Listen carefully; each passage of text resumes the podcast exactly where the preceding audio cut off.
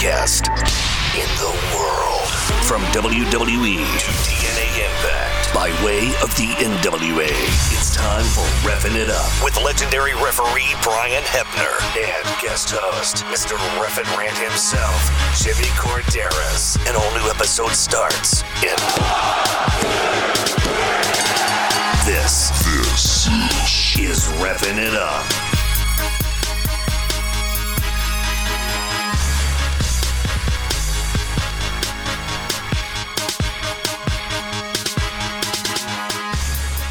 Welcome back to Refin It Up. I am RJ. I am joined by one of the greatest referees of all time, Mr. Brian Hebner. Brian, what's going on, man? Not a lot, dude. Uh, we're a little depleted this week uh, because of logistics and the holiday season and all that kind of stuff, which is acceptable and normal. Uh, Jimmy Korderas will not be here with us for this episode. Uh, we don't have a filling guest, so you know what that means, RJ. That means I have to try and really be calm tonight and try and work with you and not fight with you and just be friendly. And I and I worked on that all afternoon as I was thinking about recording this with just me and you. So I thought about sweet dreams, Christmas wishes, um, and a bunch of bullshit to to convince my mind that me and you are going to be okay by ourselves. So, so in other words, let's not sugarcoat it so that our, our listeners understand a little bit better. So basically, you've already been through a six pack of Miller Lite. Not yet, but I'm going to have Okay. to get No, through okay. some of that before probably our second count. Yes. Well, ironically, that's not the first time somebody's told me that before that they had to drink while they talked to me. So, hey, least you stay in par for the course, anyways. Um, no, but seriously though, we we uh, you know with logistics happening, obviously, like you said, holiday season. Um, we obviously, you know, Jimmy's got uh, a lot of stuff going on. He's a busy guy, and um, you know, he'll definitely be back with us uh, next week uh for our the show next week which will be back to our regular scheduled time on Wednesday uh Wednesday morning that is uh so we look forward to that but uh something that uh we definitely look forward to each and every week is our first count This is your one count. Last week on Busted Open, Scott D'Amore teased a big TNA signing on uh, on the show, uh, Busted Open, like I mentioned. Uh, but he said, "quote We're going to have a lot of fun. We're going to have a surprise for you. Some unexpected things, including we are right there at the goal line of finalizing one of, I think." One of the biggest signings in TNA history. Uh, I think it's something that is really uh, going to shake things up on January 13th. If you're uh, where I lost my train, if you've been saying I'm looking for something different, we're giving you a lot. Someone we have had we have in store for you that night is going to blow your socks off. Um, so like I said, that's Scott D'Amore. Um, very guy that's very close to you, company is very close to you. Obviously, you spent a lot of time there in TNA. Uh, they're referring to their show there on the 13th in Las Vegas, I believe. Um, their first show under the TNA name brand, uh, brand coming back. Uh, a lot of names are out there, Brian. Um, uh, obviously, Scott is a very very smart businessman. So obviously, this is uh, just a, another example of that. Yeah, there's a lot in that statement. There's a lot to unpack, a lot. Um, and I'm not saying that this is not all true, but my only hang up in this, and I'm excited about this, but my only hang up in this, and I'm going to go back and just quote this one line here that they're finalizing a deal that he believes is one of the biggest signings in TNA to date. The biggest signing they've had with hands down is who? Kurt Angle. Mm-hmm. By far. By far. Now, that is a big, big, big signing that they have to overcome a Kurt Angle. I mean, so you know, the rest of the statement I'm good with. I, I believe that, but I they're gonna have a hard time honoring that that one statement, that one sentence I just read. Now, I go back and I think and I look. Now, there are people I'm forgetting about, okay? But you have guys like Dolph Ziggler that are out there. You have guys like Matt Riddle that are out there. You have Sasha Banks. You have a possibility of, of say, a, maybe a Goldberg. But any of those four names are not the biggest signing in TNA. Are they great and would be good for the company? Absolutely. But Eileen, RJ, just so you know, I thought about this. Eileen, that is going to be the biggest signing for the women's division in TNA, and I believe it'll be Sasha Banks. What is her name she goes by now? Uh, Mercedes Moné. Okay. I believe that if that is indeed what I think, and it actually happens, quote me, yes, that would be the biggest signing for a women's signing in TNA. Um, I would think that she's the hottest, biggest free agent of a woman that's been out there for quite a while. Don't get me wrong, Gail Kim, Mickie James, no, no, no. I'm not taking anything away from them. But what I'm saying is what's out there in the pool. Sasha Banks would be that label of biggest signing in TNA, women's or knockouts division. But Matt Riddle would be huge, but he's no Kurt Angle. Come on. He's not going to mm-hmm. What Kurt Angle was able to do. Dolph Ziggler, same thing. Goldberg, you bring him in, okay, he's not going to be able to work. So, you know, it's a big statement. And, and, you know what? Scott may have something up his sleeve that I have no clue about, which would de-pants me and be like, wow. But I, I, I, I just don't think it's out there bigger than Kurt Angle. RJ, what do you yeah. think? So I, I agree with you to the point that there's no other big signing that could out, out outdo the signing of Kurt Angle. He is legitimately one of the greatest wrestlers of all time, whatever company. With that being said, I looked at it this way, and I and honestly I do think it's Mercedes Moné because I saw I believe Fightful came out this afternoon. Uh, they had a report from one of their um, contacts with the company in WWE that uh, Mercedes Moné was is asking for money that is exceeding the contract that Charlotte Flair just re-signed at. So we're talking mucho dinero if you want to get Mercedes Moné signed to your promotion. Um, so hopefully, it, who knows? Maybe the Impact TNA has uh, has the resources to do that. I hope so because I really think that they deserve to have that nationwide notoriety of having a big signing, a la a Kurt Angle. But something I took out of this, I didn't take anything out of this other than how do we know it's not a re signing? How do we know that he did not just re sign a Deanna Purrazzo, who is a free agent? Uh, who knows that? You know what I mean? I, I, I think he says the biggest signing to, in TNA history. Well, the RJ to touch on that though, the thing is, I would think that he would say we have one of the biggest resigns or you know something like that. I mean, he's talking about perhaps. I mean, he, he's saying that. Let me let me let me go back real quick. It says we're going to have a surprise for you, some unexpected things, including we are right there on the goal line of finalizing one of, I think, one of the biggest signings in TNA. Okay, so to me, unless I'm not smart enough to figure out the verbiage here, but that means he's got a new signing. I don't think it's yeah. a recent.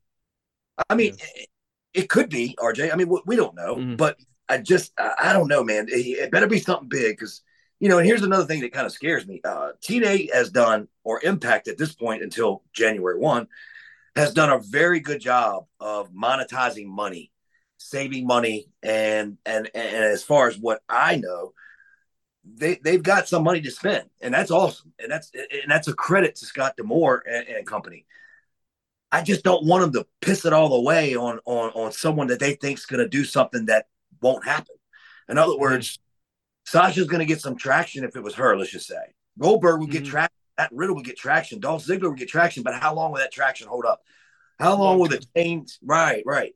So how long were the chains on the tires in the snow before the snow melts? You got a chain and it's just spinning, and there's no snow to spin on anymore. You know what I mean? Mm-hmm. Yeah, yeah.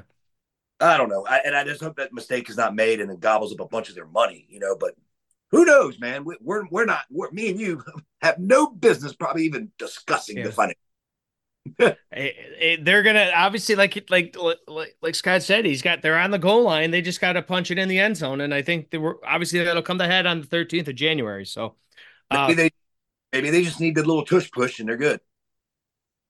Which is not going to be illegal, apparently, according to Troy Vincent uh, this afternoon on the uh, Rich Eisen show. I heard, but regardless, with this, I'm sure we'll get to that eventually. But uh, staying on the TNA theme, uh, we saw the return of AJ Styles this past week on SmackDown uh, to aid, to the aid of Randy Orton against the uh, Bloodline, and then he takes out LA Knight.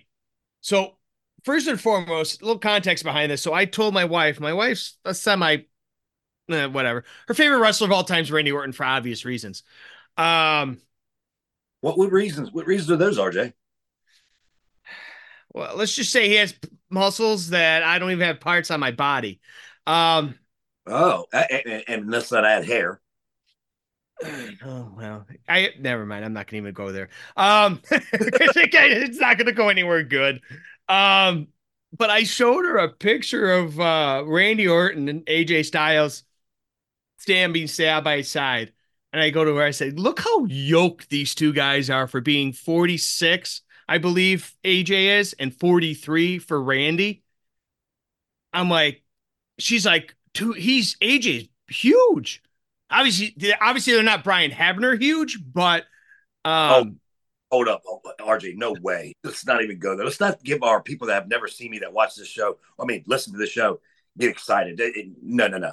I'm like the mini version of it. I'm just this little 5'10, 170 pound decent in shape guy. But but no, but but I'll tell you this, RJ, I'm, I'm so glad you touched on this because I was going to right out the gate when you flipped it to me, but I have never seen AJ in this shape. Yeah. He looked amazing. Um, you can tell by that, okay, by him being in that shape. Here's what you can tell: he took that off time very serious and wanted to come back and look the best and be on his A game. And I was so excited to see that because so many guys sometimes come back, especially at his age, and will be like, oh, you know, take it half assed. No, AJ did not. He's taking it very serious. And I can tell you right now, I am excited about the return of AJ Styles, and he looks amazing. I mean, I, I, I have never seen him that jacked. That guy is good. God, his arms look two times the size I've ever seen him before, and he was he was a pretty did when he was in at towards the end of his um uh impact or TNA career. But yeah. he was he was massive. And, and Randy just always looks good, man. He he just always had a, a, just a jack body and it's just now a little bit bigger. So he took his return serious too. Two guys that was on the shelf, now they're ready to roll. Well, yeah, and also too, I want to uh, not obviously overlook the possibility of we're going to see two past TNA legend, I'll say legends, in AJ Styles and LA Knight, aka Eli Drake, face off in WWE. The imprint, and we've talked about this briefly on past episodes and obviously in passing. The imprint that TNA has on the business currently, whether it be AEW, whether it be WWE, NXT, you name it. There are people men and women throughout the wrestling business that have some sort of lineage to TNA.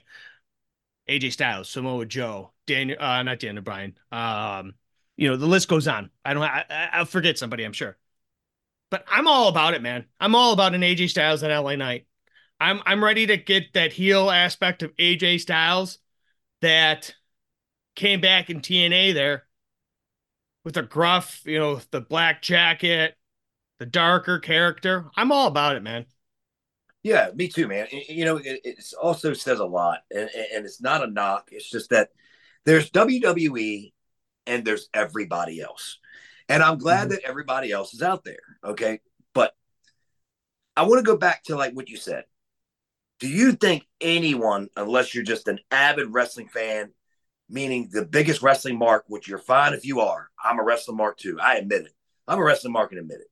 But unless you're mark, you only remember what you just said that AJ Styles and LA Knight locked up in TNA. Nobody else remembers that. Your regular casual fans don't remember that. This is something very new and fresh to them, just like CM Punk, believe it or not, when he was in AEW. It got a little, it got a little, a little bump in things, but then everything went back to normal. There are people that I've talked to that were like, man, CM Punk's back. He hasn't been with the WWE in 13 years or whatever the number is. They, they, they don't know. It's WWE and there's everybody else. And it's just that simple, man. And, and believe me, hmm. I don't want to hop on board with WWE. I'd rather hop on board with AEW or TNA for that matter. But what I'm mm-hmm. saying is, it's it's just a true fact, and I hate when people get all mad about it. It's just it's just, it is what it is. I don't know. Pretty interesting, but, but no, you're you're right. You're right, RJ. There's so much TNA blood out there in that wrestling world, whether it be AEW, MLW, TNA. It's it's it, it's it says a lot about what happened previously to the old TNA. Yeah. Uh, but like I said, I'm all about about it, and um, you know, we'll, we'll, we'll see what happens. Obviously, we're going to watch tomorrow night uh, with uh, on SmackDown. But um, something I did want to touch on briefly before we get to our ref and review uh, is that uh, Charlotte Flair will be out nine months with a knee injury. Uh, she suffered a torn ACL, meniscus, and an MCL on SmackDown last week. Uh, the belief, although not confirmed, is that she suffered a strained neck in the fall as well. Uh, that's all according to PW Insider. Uh, man, it, it, it's tough to see a- anybody get injured. But when A, it's right around WrestleMania Royal Rumble season, and B, when it's you top, I legitimately, I'll say it, I, I'll die on this mountain, is the top women's wrestler in the company. It's it's tough to see because you know now you got to figure out you know all the plans that you had for her for the last for the next I'd say we'll say for last year for the next year will be safe to say you got to rewrite that you know you got to come up with new plans and like I said I'm sure they have you know backup plans regardless. But um, obviously, with you being there with the company for as long as you did, you know, first and foremost, you know, man, it's got to be a tough time right now trying to figure out how to make up for this. You know. Yeah, she's got kind of what my son's got, man. It's you know, and my son's never been this way in his life, and I don't think Charlotte has either. They're just injury prone, man. They're injury prone. They can't help it. It's not their fault. It's just they're injury prone. Um, it wasn't like what what how long ago was it when she was injured before? It wasn't even that long ago, was it? No, it wasn't. No. Yeah, that's what I'm saying. So uh, she's just got the injury bug going on, man. And I can tell you right now, uh, she tore her ACL and basically tore her whole knee. All right. Well, I did too. Uh, I didn't have the time to take off um, for obvious reasons. I don't make the money that she makes, so I couldn't lay out for nine months and not, you know, work at that point in time. And believe me, where I was at that point in time, they weren't going to pay for me to be out. So I've seen this happen many, many times to many people. And this is a long, long nine month process. And it, and nine months is actually going to be really well. That you're talking about September of next year, September, October. Yeah. Yeah. So like no Royal Rumble, no WrestleMania.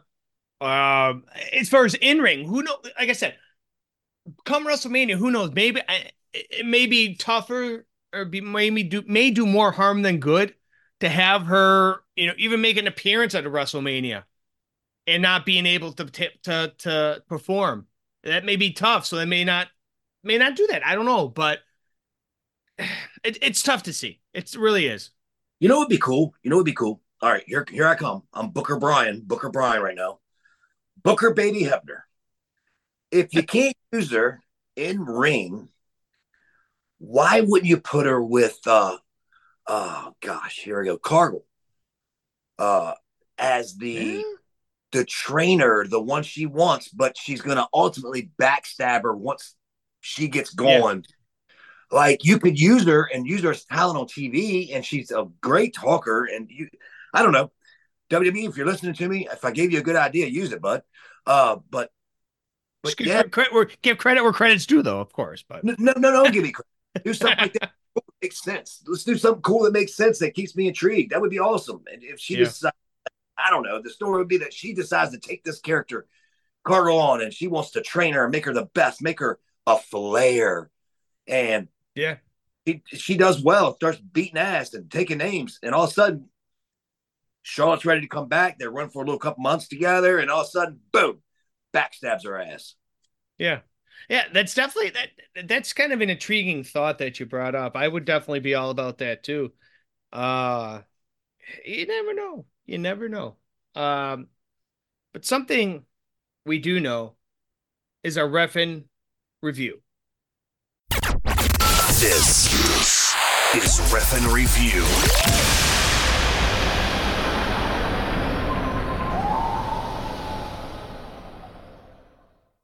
This week we received a post on our Twitter feed uh, at wrapping it up on the Twitter gimmick uh, from George in Arkansas. He says, I've been taking a grace period uh, from watching AEW for many reasons. One being the refereeing is not a priority and is coming across as a joke. So anybody that has been under a rock for the last, what is this, the 90th episode? Yeah for the last 90 episodes and have has no idea what ref and review is, Brian. This is the probably the definition of what our ref and review is when you, we talk about AEW refereeing. Um, so put more context behind it. Is do you think George is alone in feeling this way? Is he the only fan out there? I don't no, I don't think he's the only one feels that way. Not at all. I think there's a lot of people that feel that way. I think there's a lot of people that feel strongly about that. Um I just don't know that because of them you wouldn't want to watch. That would be me because that's what my profession was for so many years. And it does make me sick to watch on many aspects and many levels. But I don't think that your normal fan is going to look at it quite as harsh or as bad as I do. Um, but obviously, this George in Arkansas cares about what he sees in the ring all the way around, whether it be talent and referee or all of it together. But it is a joke. It's not a hidden joke. It's a joke. And I want to say, you know, and I thought about this today, and I did because I want to make sure that I'm clear. I want to make sure that people understand my frustrations. Um, and I've done really good too, by the way, RJ. I don't know what it is. I, I haven't. I don't think I've said one cuss word. Um, I'm working. Give it that. time. Give it I, time. I know we my mom. We st- we still got probably another hour left, Brian. So get you know it. It's. Uh, I'm sure once we bring Steve in, I'm sure the uh, explicits will fly. Uh, well, my mom, my mom gets on me all the time. But anyway, um, but the thing is this: I don't root against these referees that are in AEW. I don't. I just simply want them to do better. I, I'm hoping that whatever I say can sometimes just get back to them to where they go, well, let me look at myself and, and, and watch what he's saying. I know that's not going to happen unless it's somebody higher up. And I had a conversation last night with someone for an hour and 49 minutes. And I know for a fact, with the exception of one of the referees there, there are some egotistical things, and that's not just in AEW, by the way. I just want to verify that. But the question was about AEW. That's why I'm answering it like this. Um, that are very egotistical and are not going to hear or care or give two. Here we go. Give two fucks about what I say. But there is one that does. And it's probably one of their better referees that should have been one of the better referees in Ring of Honor and that is Paul Turner. Paul Turner does fine work. I have no problem with Paul Turner. He doesn't oversell. He's usually in the right spot. He's usually his false finishes are good. And he was overhauled and over or mistreated, should I say, by someone else at Ring of Honor that tried to shove him out like they did shove me out. Um, and I'm not body shaming at all, but he's a bigger guy. If anybody wants to know what I'm talking about, I'm talking about somebody that has, you know, um, his name's Todd Sinclair. Okay, that's his name. His name is Todd Sinclair. He's a piece of shit and a terrible fucking referee. And he was so scared of his job and tried to protect it and held Paul down. Now Paul is in a better place. And now Paul is actually the senior referee there. But Paul can't do much because he's so used to being belittled by some fuck who was no good. And he needs to get over that, I think, so he can actually tell people or his referees things that they could do and change. But to answer your question, George from Arkansas, yes, it is a joke. And I don't think everyone feels quite as strong as you, but you know what? I wish they did and they fixed all that. But anyway, I'm done and I was pretty good and Nick go crazy. well, that didn't last long. You know, we still you gotta pace yourself, Brian, with those uh the swear words. But uh to piggyback off what you I said, first and foremost, George, thanks for uh, suggesting that uh on our on our page there. But I uh I totally agree with you too, Brian. I think Paul Turner and even Mike Posey that uh, works there as well. Uh, just they're criminally underrated, and they get they get lumped in with the rest of them. I can, and they shouldn't. RJ, before you keep going, I, I, and you just made me. All right, hopefully you didn't flip me out. All right, ready? Why Mike, Mike Posey is not on their TV each and every week is beyond me. It's ridiculous. Yeah. I will throw Mike Posey against every single one of them, and guarantee you an amount of money he's better than everyone they got. And for some reason, they don't put him on their main shows. And if they do, they put him in some fucking dumb spots where he takes the bump, bleeds, or some shit like he did. I mean, it's ridiculous. I don't understand it. Uh, well, I let me take that back. I do understand it. It's ego. It's ego is what it is. They're looking and protecting themselves and burying another guy who's better than them, and they know it. That's what's bad. Yeah, and it just like you gotta, and I'm sure Eh, who knows? Maybe we're not. We're, we're obviously singling out AEW here too because it's so obvious. And who do we? Who knows that it may not, it may not happen in other companies? I we don't. I don't know. We don't know. But I know it. I, I know what happens in other companies, but it doesn't happen to this degree. That's what yeah, I'm saying. Right. Yeah. It, it, it's it's so obvious. It's not even funny. I mean, listen, it's out there and everybody knows me and Mike Chioda battled each other. We battled each other. We were battling for spots. We were battling for main events. We weren't going to give an inch. Neither one of us.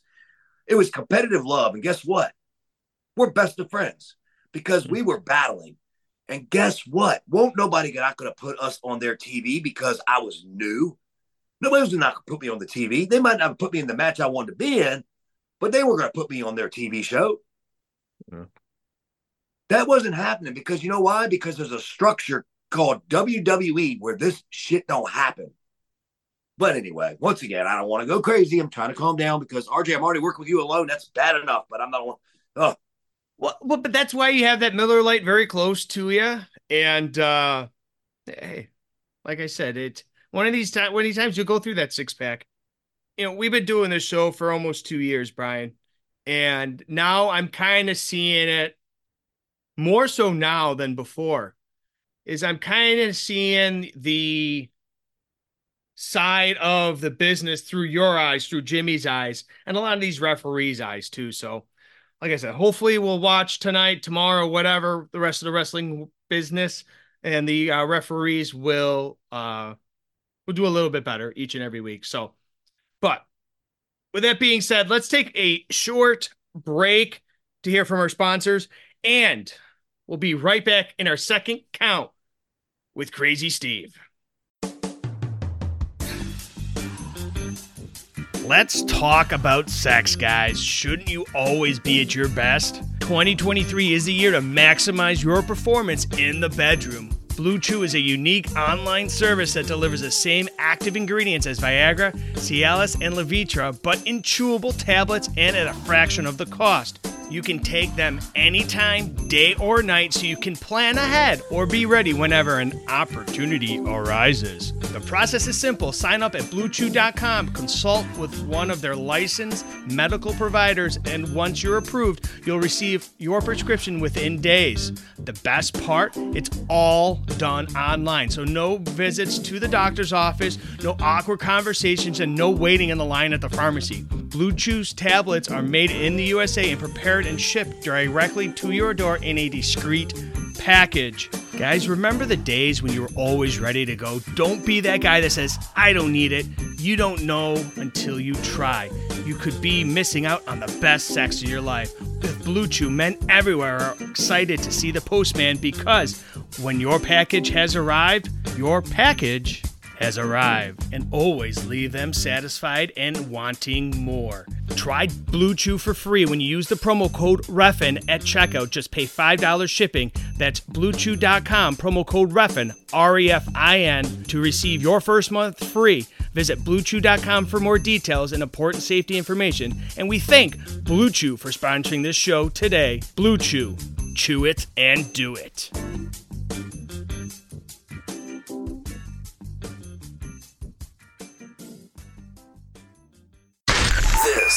Is your two count.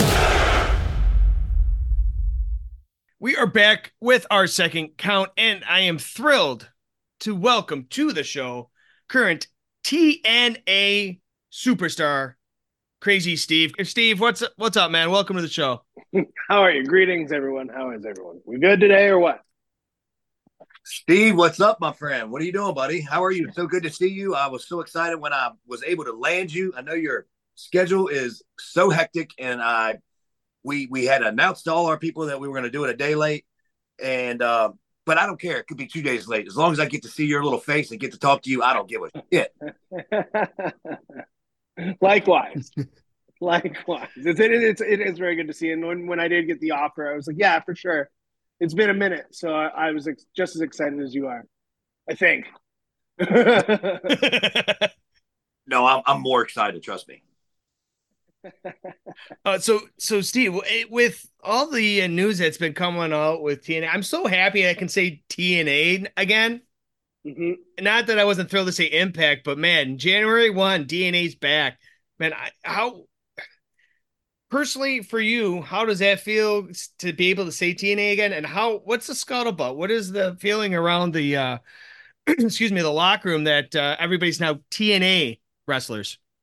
So uh the feeling was captured by TNA cameras. Like when they announced that at Bound for Glory, the cameras were right there and they captured the locker room and everybody was everyone exploded with uh, excitement of the the announcement of TNA.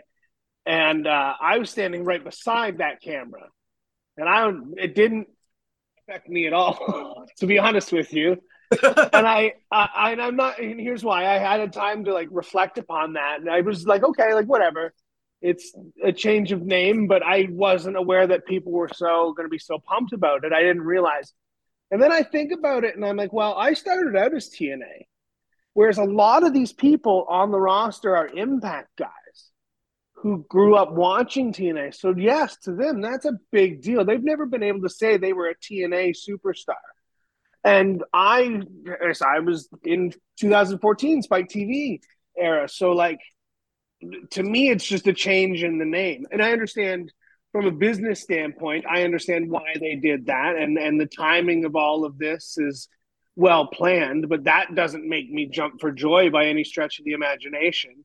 Um, you know, business speaking that way, but uh again i to me it's just a change in the name and i've all and i've look on my Twitter, it's always been TNA Crazy Steve anyway, so it's nothing's ever really changed uh, from that point to me. But I, I do understand why our roster is excited, and I get that, and I, I think that's super awesome. I'm here to support that as well because I think it's, I mean, that's that's the type of atmosphere that I want to have in my locker room. So I get it from their standpoint, but for me personally, that's just that was how I felt about it in the moment at the time and currently you think it's simply just a name change more so than that they're going to change things around there? You don't think that you're going to make changes inside infrastructure? You don't think that that's going to happen? I, I uh, no, I do, but I don't know to what degree. And it's like wrestling, so I don't believe it till it really happens.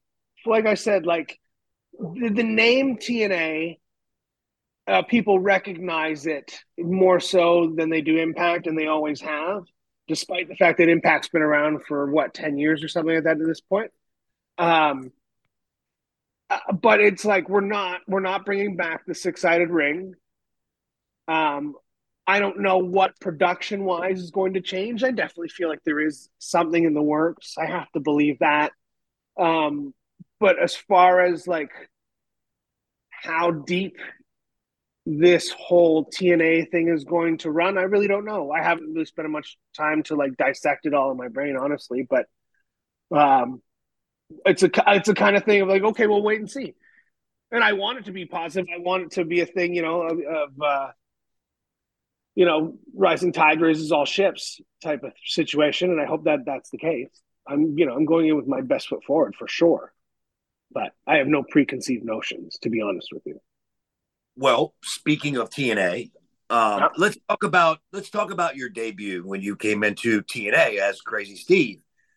You were put with uh, Rebel and the Freak and uh, Knux, and you were called the. If I, I will probably butcher this because I'm a dumb. I'm ready for it though. I'm so ready for it.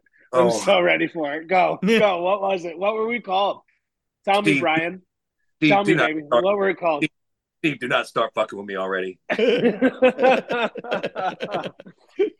was called the. Uh, oh my god.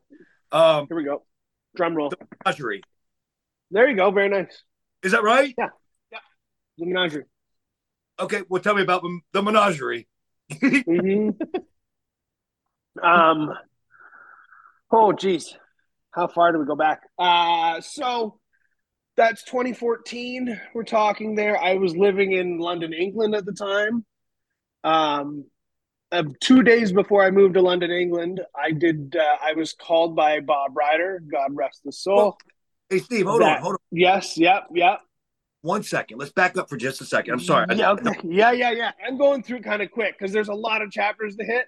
But please stop me at any moment. Go ahead, please. Yes. Okay. Okay. First of all, yes. Let, let me finish. What the fuck yeah. were you in London? What the fuck were you doing there? And aren't yeah. you Canadian? Yeah, that's correct. Both those things are right. Okay, break that fucking down. Uh, well, uh, I was okay. So all in the same year, I was living in Canada, and I moved from Canada to the UK. For what? Uh, well, my at the time, my girlfriend, who was also Canadian, was trying to be a teacher in the UK because it's impossible to be a teacher in Canada. Anybody who's listening that is part of your audience that happens to be Canadian that happens to be going into teaching probably knows this already. Uh, so we're speaking to you guys, that audience.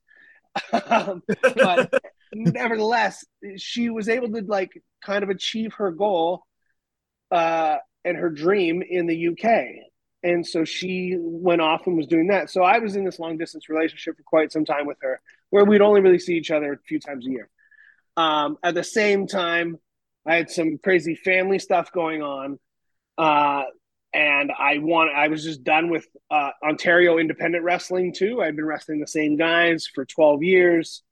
I'd been I, I there was only a select few guys that I wanted to be, really be wrestling that I could really be learning from on a, like a month to month basis that I wasn't getting booked enough with. Uh, and I was like, I, I know England is a hotbed. Like I just needed a change of scenery, I needed a change of pace. I was in school, I was in university. I dropped out of that, and I wanted to get my uh, my passport and, and my visa to go over to the UK. And so uh, at the same time that I was applying for that visa, I was also sending and creating highlight reels and, and DVDs and um, biographies about who Crazy Steve is, the character, and I was sending them to Bob Ryder through Eric Young, who was my trainer. Okay, so I'm doing all of these things at once as well. I was going to, you know, as well as going to university and all this stuff. So, uh, spinning a lot of plates. And at the same time that I got my visa to say yes, you can go to the UK, I also got the tryouts for Impact. So it was kind of lined up very funny. So I went and did the tryouts in March, which we can get into that if we need to, but just for the sake of story wise, uh, I did the tryouts in March and I had foregone my trip to the UK by a month. I was supposed to leave in February, but I had these tryouts in March. So I said, I'll move to the UK after March, do the tryouts in March, move to the UK. Two days before I'm flying out to the UK to move, Bob Ryder calls me, tells me they're going to hire me. I say, Bob, I'm going to go live in the UK. What the heck do I do? Because I was afraid he would sour him on the deal, flying an unknown Canadian independent talent from the UK to Orlando every two weeks. Like I have no buzz about me. I, I don't really even know what I'm going to be doing. I, I have rumors of this clown thing, and he said, "Don't worry about it. Like we'll figure it out." Eric Young, God love him, he says, "Don't worry about it. You'll just live with me." So I live with EY. As soon as I uh, I moved from the UK to Nashville in the same year, like moved from Canada to the UK, then from the UK to Nashville all in the same year. Once I started working for TNA in 2014 with the Menagerie. Holy jeez, there we go. Well, that was a great a story to get to there. it's a it's a lot. It's a lot. Don't get me wrong, but yeah, yeah, that's that. I was literally in the UK for like maybe a little over a month, and yeah. and uh, and at that point, I was talking to Christy Hemme through emails, which was mind blowing enough of myself. Not only talking to her, but sending her like shirtless pictures of me dressed in like what could be clown gear, and so like that in itself of like I'm like I'm sending Christy Hemme shirtless pictures of myself when we're talking. Like it just it was just so strange all to begin with. And then once we started rolling with it, like once they said, "Hey, we're going to start filming soon," that was when I got my flights and I got my contract and I signed it in an in an internet cafe in a slash chicken place in uh, slash fried chicken place in a little place in the UK. I signed my first contract. It was really interesting. So, so, so more importantly, how good is the fried chicken in the UK? That I, that, I wasn't. I, I, you know what? I wasn't there for fried chicken. Honestly, I was there for their internet. I never did stop for the fried chicken. To be fair. Oh, that's not bad. So, Steve, the, the key question is: you did all this bullshit, right, to mm-hmm, accommodate mm-hmm, yes, to accommodate your goal. Are you still yes, with? Sir. Are you still with the teacher? Am I still sorry? No, no, sir. No, no, no, no. I do no. I no longer live with EY. Uh, we moved out. I moved out about five years ago. I met my wife, and we have a house here in an undisclosed location. Uh, uh, and uh, yeah, it's been awesome. We've been here for a good five years. And by, um, by the way, please tell your wife I said hello. I'm sure I she, will. Is she there? She is. Yes, she is. She's in the vicinity. Where is she? She's upstairs. Damn it. Yeah. All right. Well, now that she's upstairs, what else did you send Christy Hemme besides shirtless pictures? No, no, that's it. That's it, sir. No, that is it. I remain professional. I was, I, I didn't even get hired at that point. I was not ready to be fired. Hey, even me getting to like my first day in Impact, that in itself was a gong show, uh, for a whole nother reason. But yeah, yeah. I was not about to uh, throw my career on the line right away. Right, right away. I'll lead you to a false sense of security before I do that. you, you brought up EY, and uh, it's a guy that we've talked about many times on the show.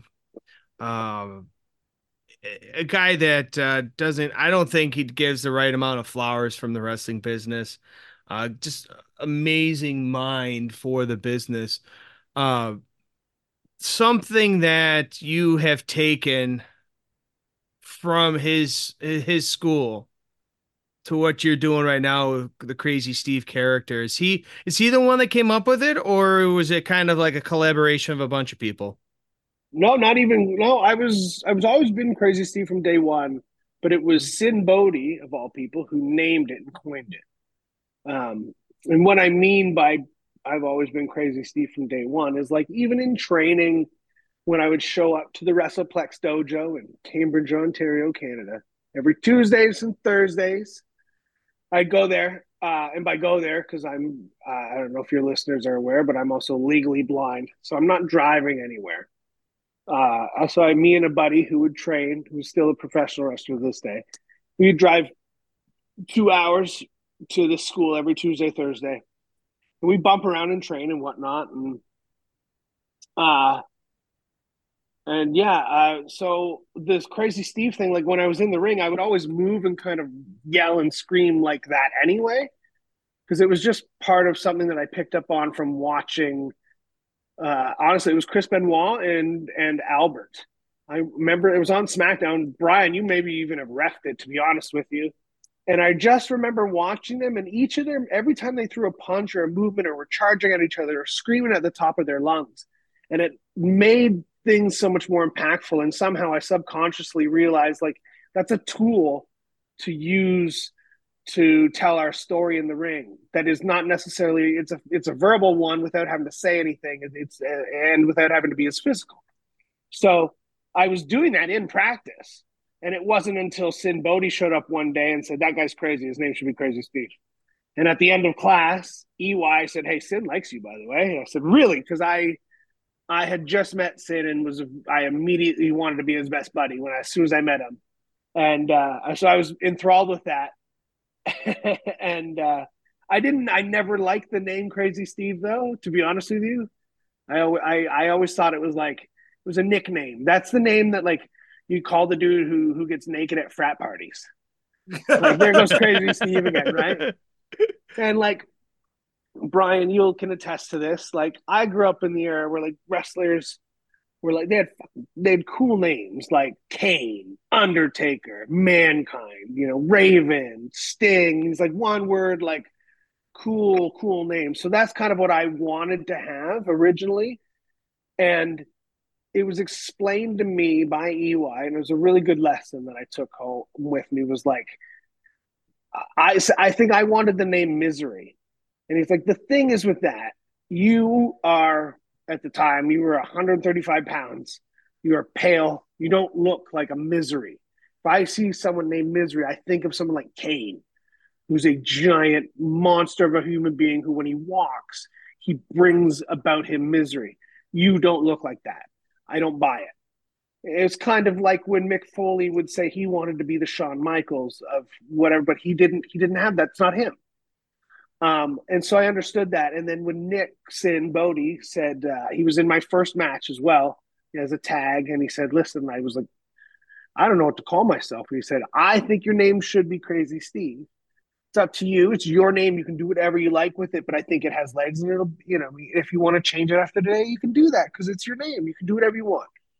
So we tried it for that night, and it was a tag match, like I said, and I was on the ring apron and I'm running up and down the ring apron and I'm selling and I'm waiting for this big tag and I'm jumping on the ropes. And as I'm doing that, the crowd starts going, Crazy Steve, Crazy Steve, Crazy Steve. And I was like, oh, light bulb. I get it. Okay. Immediately they were attached in my first match. They were attached and they were chanting. And I was like, I, and I wasn't even in the ring. I was just running along the apron. And so it was like, I get it. Okay that makes sense. So forever it was Crazy Steve, even up to the point that when in 2014, when we were going to do the menagerie, I I had probably a list of other names. I don't know where it is, but I just assumed that they weren't going to use that name, and they still stuck with it. I I came into that whole thing assuming they were going to change the name, and it's always been there. So, for better or worse, I've been Crazy Steve from day one up to now well, I've, I've been a referee for you many, many, many, many, many, many, many, many. I don't know how long I can say that. Um, times, and mm-hmm. I even crazy Steve, crazy Steve. But right, I, I want to play a game. I want to play a game mm-hmm. real quick. So I am Booker Brian right now. I was Booker Brian. I was Booker Brian. You were you weren't part of that, but um, you will now. Um, I want you to give me your name, your gimmick, and what is your gimmick. If you, if if if Scott D'Amore, no, no, I'm sorry, if Brian the Booker, um, mm-hmm. said to you, I want to have you be who you want to be, your name you want to be, revamp you. What is it you want to be and be perceived as? Crazy Steve, please tell me. Uh, so the name I don't know. I wouldn't. I don't know if I would change or not. But what do I want to be perceived as right now? I'm currently doing that in Impact. Yep. I'm currently doing like if you're watching it now. Yep. That's they're letting me do exactly what I want to do. They're portraying me in a light that is is uh, that give that I'm putting input into, um, and it's so much fun so so so much fun. Um, that's the best way I can kind of describe it. So that and that's not maybe that's not the maybe not painting the best picture, but that means you have to go out of your way, I guess, to kind of see what I'm doing currently and like watch that. Follow me on my Instagram and such because I posted about it. Like, but it is it's very cool and the and the name, as far as the name is concerned, I kind of think about it like this nowadays, where like the band Korn, for instance when if you didn't know what they sounded like, if you you were an alien and you came to this planet, you never heard this band, but for some reason you knew what corn looked like, you knew that we it was a food source of ours. And we said, "Hey, there's a band that plays music, and their name is corn And you're like, "What?"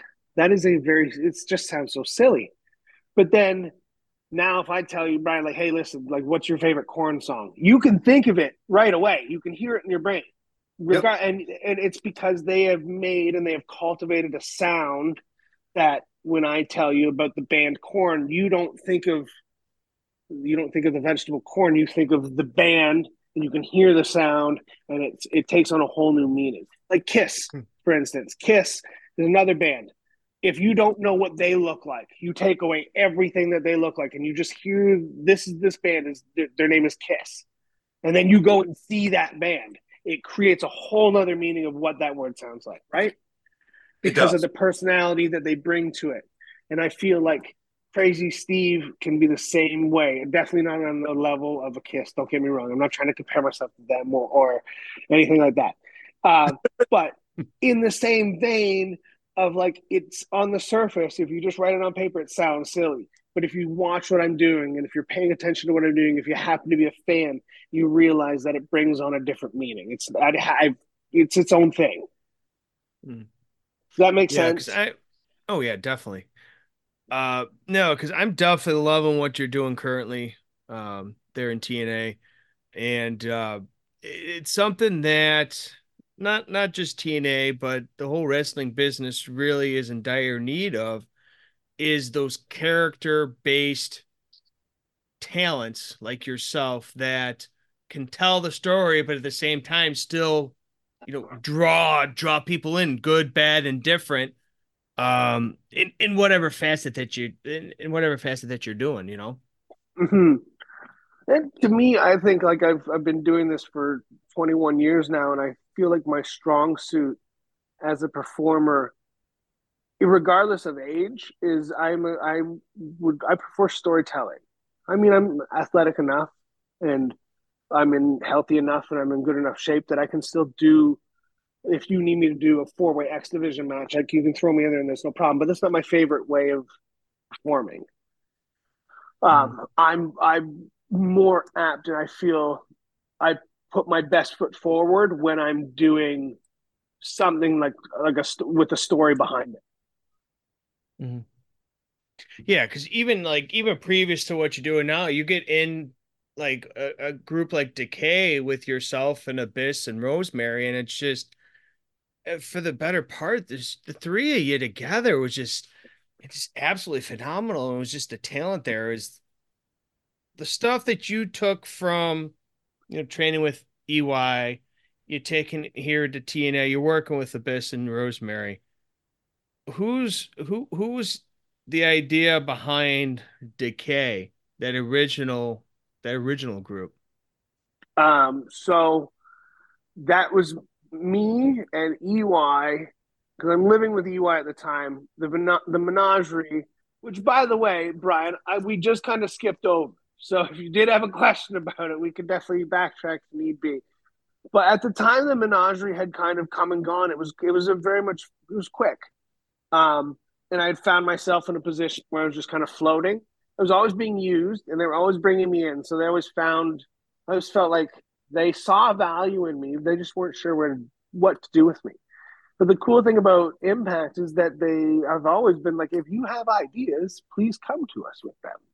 We will listen. We might not do them, but we will definitely take the time to listen, and we will be serious about it when we do it. We're not going to brush you off and again, I'm I'm a creative person, so and, and EY is too. He's very creative. Uh, so the, us together, we would we just kind of came up with this. I the idea of like I always wanted to work with Abyss from day one before Menagerie even happened. I was pitching videos to uh, to Impact in like 2009 and 2010, and I always linked my character from the Independence to Abyss because I felt like it just made the most sense. If you were a writer and you didn't know who I was, I'm not trying to pitch myself with the world champion, and I'm not trying to pitch myself as the next whatever. I'm trying to pitch myself with something that you can see that you've already got on television currently. Um, and I and I love Chris. Anytime I've met him, and, and over the years, the more I've got to know him, like he's one of my best friends. So like I always wanted to work with him anyway. And so after as I'm floating with the menagerie, I, I, pitched an idea that put me with Abyss uh, in a tag, and then they, we even we tested it uh, on a, on one loop. I can't remember what it was, but we did it like a Joker's Wild thing where me and him tagged up for a thing, and uh, and it was in December, uh, like around this time actually. To be fair, in 2015, I want to say when uh, I was told at a Predators game that hey, we're going to go with your idea. Billy Corgan is on board with this at the point, and uh, we're going to go with your idea. We're going to call it Decay. So that was Billy's idea to name it Decay but uh, and they said we want to add a female with it too, and they had mentioned one of the females that they had thought of. And on the way home, me and EY were discussing it, and we had, I had known Rosemary from the day that she had uh, like broke into the business. So I've always we've always been friends from day one. And I, she was doing the demon assassin thing at the time, and I just thought this thing is so raw and it's so new let me pitch her. Let's see what we can do. Because I and I trust her too. This is this is my baby. They're going with it, so like I know she can do this role. So I said, "Hey, I know you're thinking of this one, but how about this one? What do you think of her?" And they said, "Well, have her send us a promo." So I said, "Hey, send us, send us a couple promos and a match." So she sent two promos in a match, and then two weeks later, there was a contract, and we were off and running. It happened so quick. It happened so fast. Uh, and then at that point, so now, uh, you know, we're in January, we're in Philly, and it's me and Abby, who like we're good friends, and then me and Rosemary, and me and her are great friends. And she's super creative and, and super like into what what's what we're doing. We're on such a level, and the whole thing is operating on such an awesome level between the three of us. Like we have, we call our fans the Hive, uh, and we operate on a hive mind so that there is no leader in decay we are all one we all you know everyone is accepted and we're all one as opposed to you know all these groups like the four horsemen or dx or whoever they all have leaders and we didn't we never wanted to be that. So we did our best to promote that all three of us. And we meant it. And that's how we operated too. In the ring and like outside of the ring we were all just operating on this awesome level. And then you have a billy corgan who's new to the company who's into this project and he's super into this. So he's backing it up too from a writer standpoint which is as brian can tell you is just as important and so we're getting tv time and they're putting you know uh, they're, they're asking for my input on like i asked billy corgan hey what can we do for music I kind of had it like I seen the Smashing Pumpkins that summer with Manson, and I was hoping I could get something from him. And I said, "Hey, what are we doing with music?" And he said, "Well, what are you thinking?" I said, "Well, nothing like."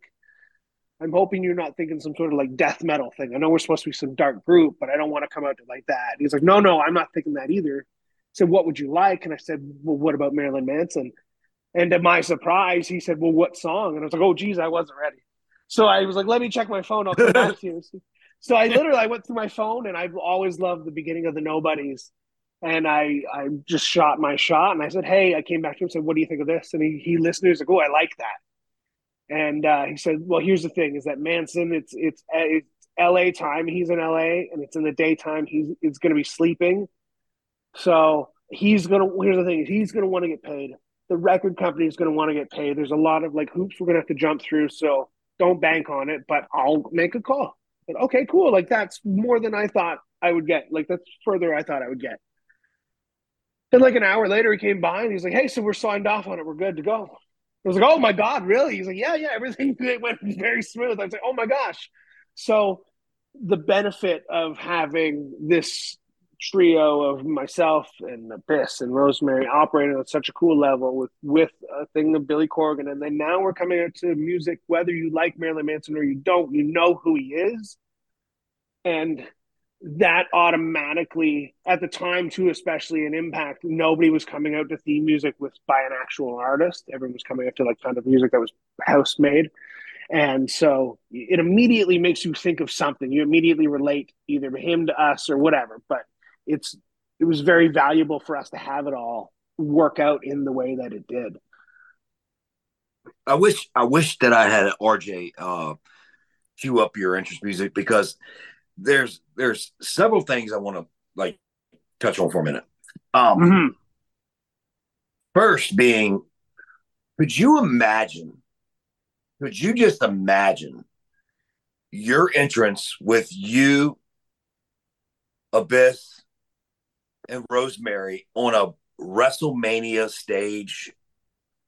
Yeah, yeah.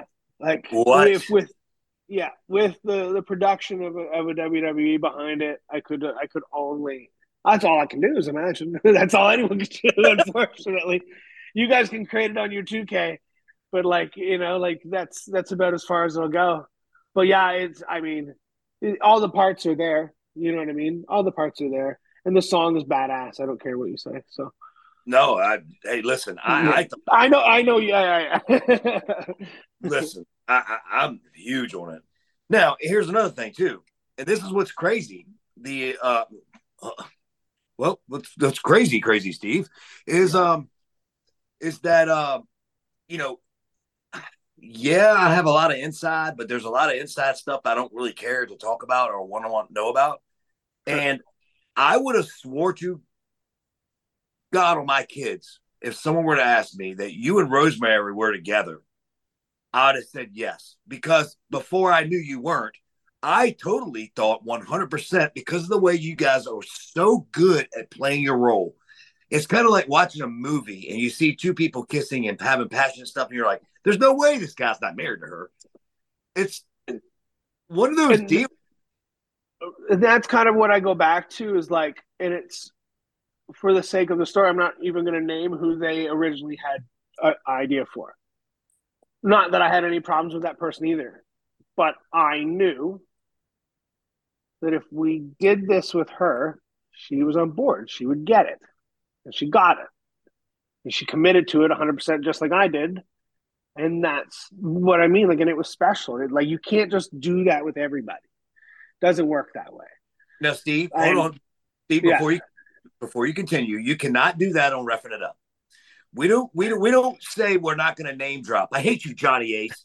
Um, no, yeah. we need to know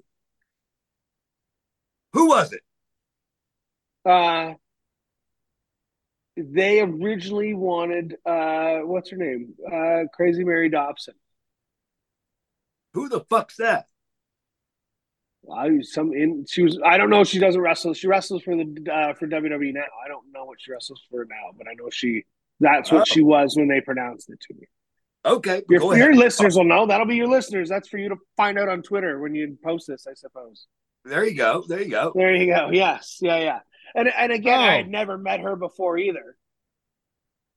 I had never met her in my. I'd never met her before in my life, but again, when it was presented to me, it was in this raw stage. There was nothing put into plan. That was who they just had in mind. And I, I had pitched Rosemary, and her name was not Rosemary at the time, but at the time, uh, yeah, and it worked out how it did. But that's what again, like it, that's what how that's what made it special. I wouldn't have been able to do that with her and I wouldn't have pitched. I wouldn't have pitched it like that either, because God forbid, like I don't know her. So like, right. It takes the way the way that we operated, and like again, we were both on board. We both, you know, so it worked out. We were the like one of the first tapings. We were told to scale it back right. several times, actually. And we're like, oh, okay. And then we were, we both looked at each other like, well, then we're doing what we're we're doing the right thing. Yes, because because if you're telling me to scale, I'd rather you to tell me to scale it back than than have to turn it up. So, all right. So here's a here's a quick question. Yeah. If if, if our listeners weren't quite sure, which our, our listeners are very smart, by the way, and we love y'all, by the way. Uh, but if they wanted to go back and weren't quite sure what I was talking about, what what, what like where would you tell them to go to to see the entrance? Like anything on YouTube, you can pull up any of the entrances on YouTube. Like, what do you, what specifically are you looking for in the entrance? You know what I mean? Like, the I'm entrance talk- itself. I'm talking about where it looks like you and Rosemary about to fuck in the ring before you start fucking fighting. oh, I could not tell you where you would go. Uh, you can look at any highlight. So, like, even one of the things is like, I don't. One of the things that we were told right off the bat was, and this is shoot, this was in one of our very first first shots. I remember we did a thing where either we jumped the wolves or something like that, and uh, she was crawling around, and I saw a camera, but like a camera where we needed to work towards. And I remember I snatched her by her hair and I slung her towards the camera, and we got in the camera's face and started mug, mean mugging the camera. And it was awesome. It was a great shot and stuff like that. And like I mean, I'm not was by no means was I rough with her. It was a guiding thing. You mean by any stretch of the imagination. But when we got to the back, we were told, "Hey, you cannot do that. By all means, do not sling her around by her hair like she is a rag doll." Okay, duly noted. And like you know, if you've ever seen her perform, if you've ever seen Rosemary perform, and I'm sure a lot of your listeners have, like she's it's safe to say she commits regardless of what she's doing in the ring, regardless of what character, regardless of what match, she's committing fully fledged. She is uh, as a performer, she's top tier. So, and she's one of my best friends too. So I just we happen to have that that like we happen to have that bond. So it's I don't know. It just it couldn't have worked out any better. It really couldn't have. And then again, and then you add Abyss on top of that, who comes with this one as a human being he's one of one. Doesn't get much better than that. As a wrestling mind, he comes at this with a knowledge and where like even I'm 13 years in at this point, but I'm learning from him and it's awesome. One, I get to learning with now who is my uh, friend, a good friend of mine, but it's somebody who's always wanted to work with as a, as a professional too. And he was so beneficial when it came to doing like I'm. Uh, I went from being this opening act roughly menagerie. Like it's not arguable at all, but an opening act. So now I'm being put in main event situations where now there's barbed wire and there's thumbtacks and there's a bunch of stuff, and I'm I'm I'm legally blind. And so you putting all that together with all of these moving parts, and thank God I had someone like an abyss who's been in this situation before. Where we're on these big stages and we're in these matches that really mean something. It's it's a it's one, it's something that I've always worked to be at, a place I've always worked to be at, but I couldn't have asked for a better person to be doing it with because he just, you know, if there was nerves, he was like, I got you, I got you, baby, I got you, you know, and he would just, and it was so awesome. I couldn't have asked for a better tag partner, eh, like honestly. So you, you know, I mean, like you can't speak any highly of him, any highly. Like, you, I mean, you know, you know. Yeah, I do. I, I do know. And, and, Steve, there's so much I want to cover with you. You're you're such a fun person and have so much. I have a run sheet that's got tons of stuff on here. Um, but but I want to get to something before we move on to our third count. Um, and I and I have heard this. Me and you have sat around drinking and talking, and it's not about me. I want them to hear you. Mm-hmm. You're legally blind. Yeah.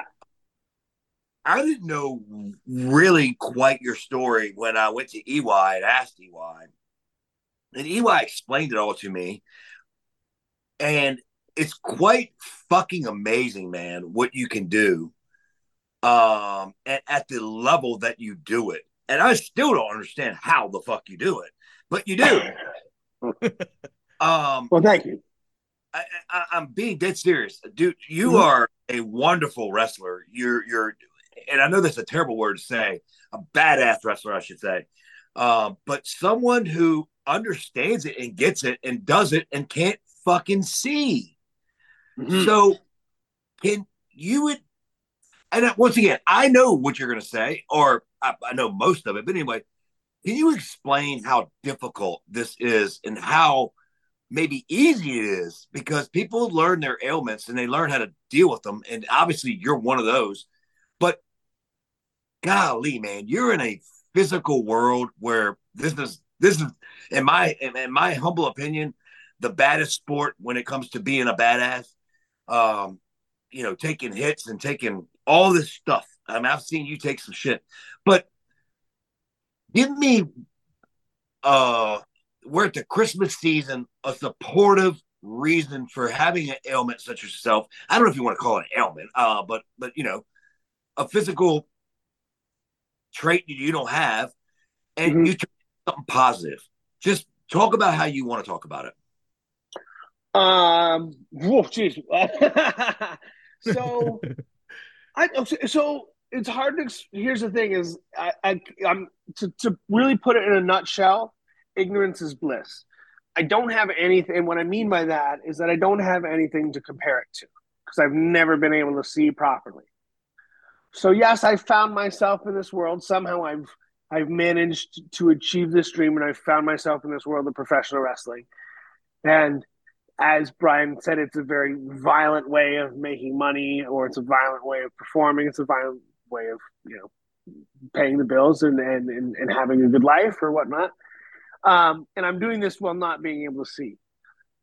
But again, I don't really have anything else to compare it to, so I don't know how to put it into words, if that makes sense. I've just made the best out of a bad situation.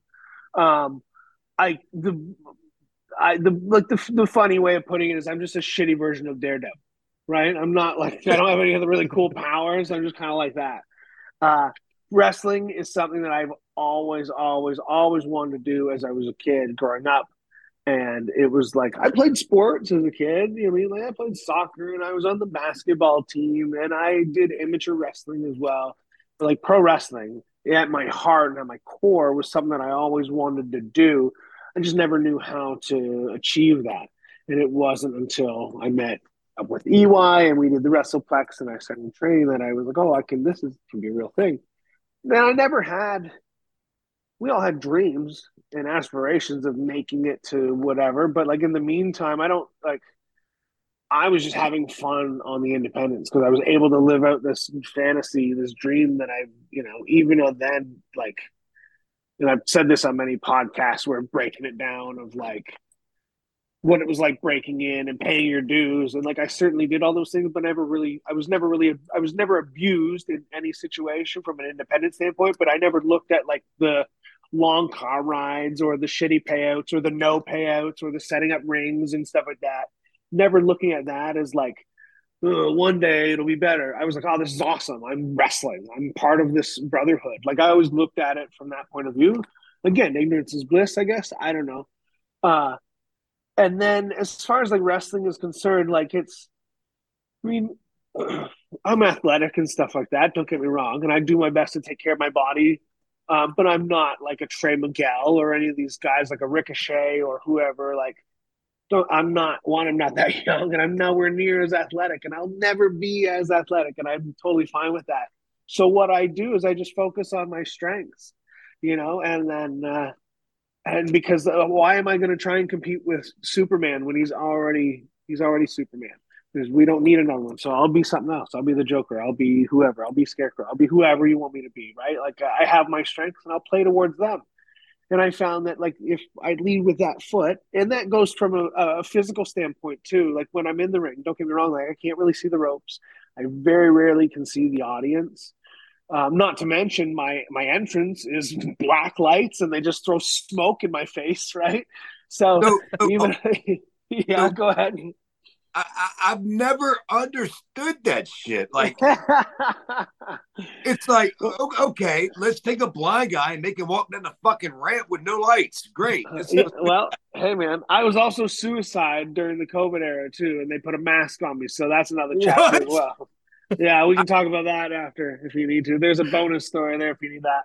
But, they, uh, they better sign you to a contract for fucking life. Good God.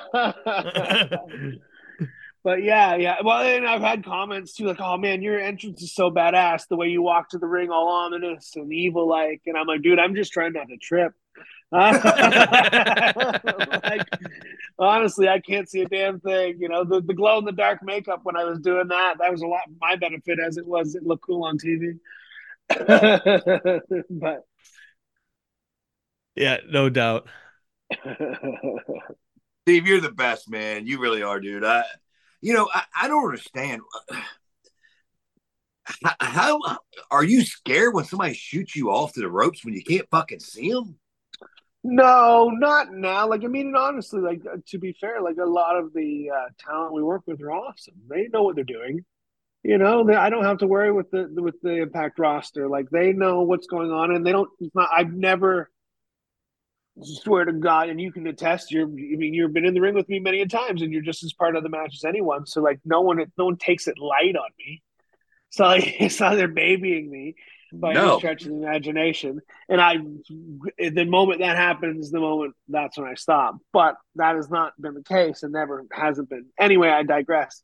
Uh, it's happened a couple times where guys have shot me off, and it's like they they put a little too much into it, throws my stepping, or the ropes are black, or you know whatever. And it's happened before, and it I mean, I mean, am I scared? But I'm only maybe, but it's only going to last for 0.3 seconds before I get clubbed in the head. Right. So you know what I mean. I don't got a lot of time to be afraid. It's just it's going to happen, and that's kind of what you sign yourself up for if you're going to be a professional wrestler. You kind of have to be a little masochistic to a way, and uh, and like I'm currently I'm teaching at a school right now um, that I'm helping out with in my hometown and, and part of doing that that that lesson is like hey if we're here like you have to kind of accept that you are going to get beat up. Right. that's it's wrestling. That's just what it is. If you are somebody who's light uh, hot-headed and you're going to get angry like this is maybe not for you. Because i guarantee you the ring is going to beat you up by itself but everyone's if, if you're in a school atmosphere uh, everyone here is learning and you are going to get punched and kicked in the face at some point and it's not going to be on purpose, so you can't take it that way, but you have to accept that it's going to happen. And and you know, and like that's scary to some people, but to me, I've always accepted like eyesight be damned. Like it's still it's pro wrestling's pro wrestling. Is this is what I want to do? Well, guess this is the you know that's the taxes you got to pay. You know what I mean? Like it's wrestling, and I again I've been fortunate enough that I've been majority like injury free, like concussions for sure, and you know like certain injuries like that, but nothing besides an ankle injury in 2013 that's really taken me out of pro wrestling. So, knock on wood that uh, that doesn't happen anytime soon. But I've been very fortunate up to this point for being 21 years in. Well, you know, I, am gonna say this. Um, I will, I, I, and I hope you don't take it bad because it's not bad. Obviously, you know, I love you. Uh, yeah, yeah. I just like uh, when I found out what was going on I felt like when I was refereeing, I felt so bad for you. Like I felt so bad. Like, and um, I feel like wrestler mentality, which is not referee mentality for for me, is to feel sorry. These guys didn't feel sorry for you. Like they didn't. No, no, no.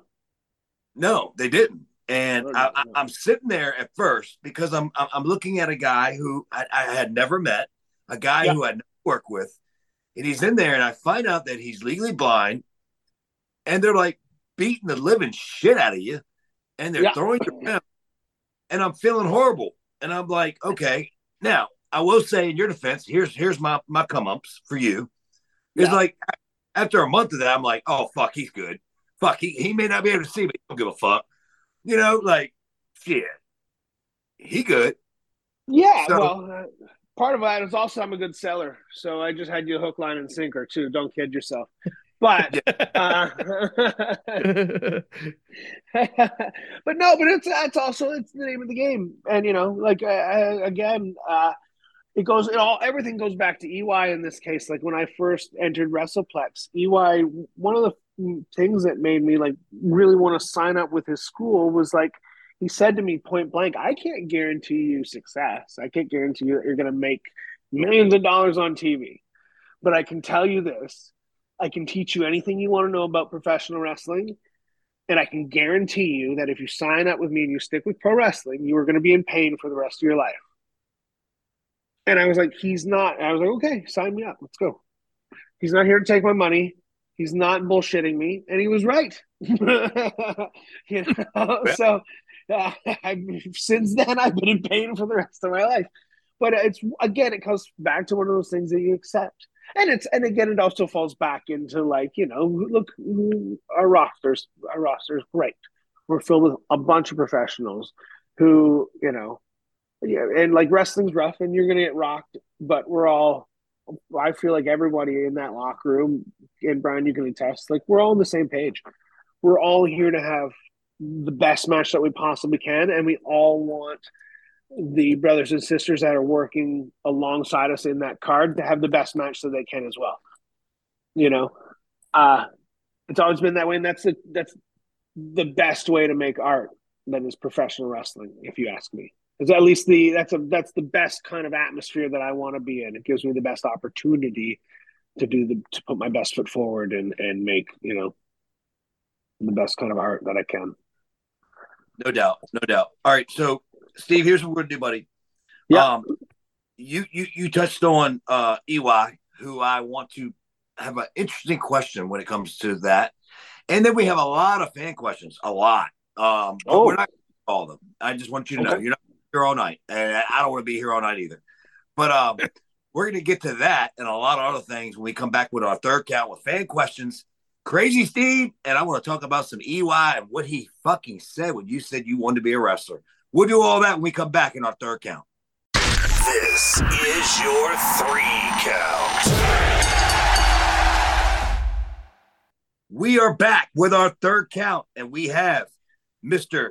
Crazy Steve, who actually is crazy. I know him better than everybody else. And guess what? We've been to many bars and many places and hotel rooms and all that stuff. And uh, guess what? He's fucking crazy.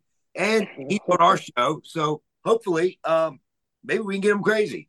Uh, so anyway, uh, let, us start with fan questions real quick.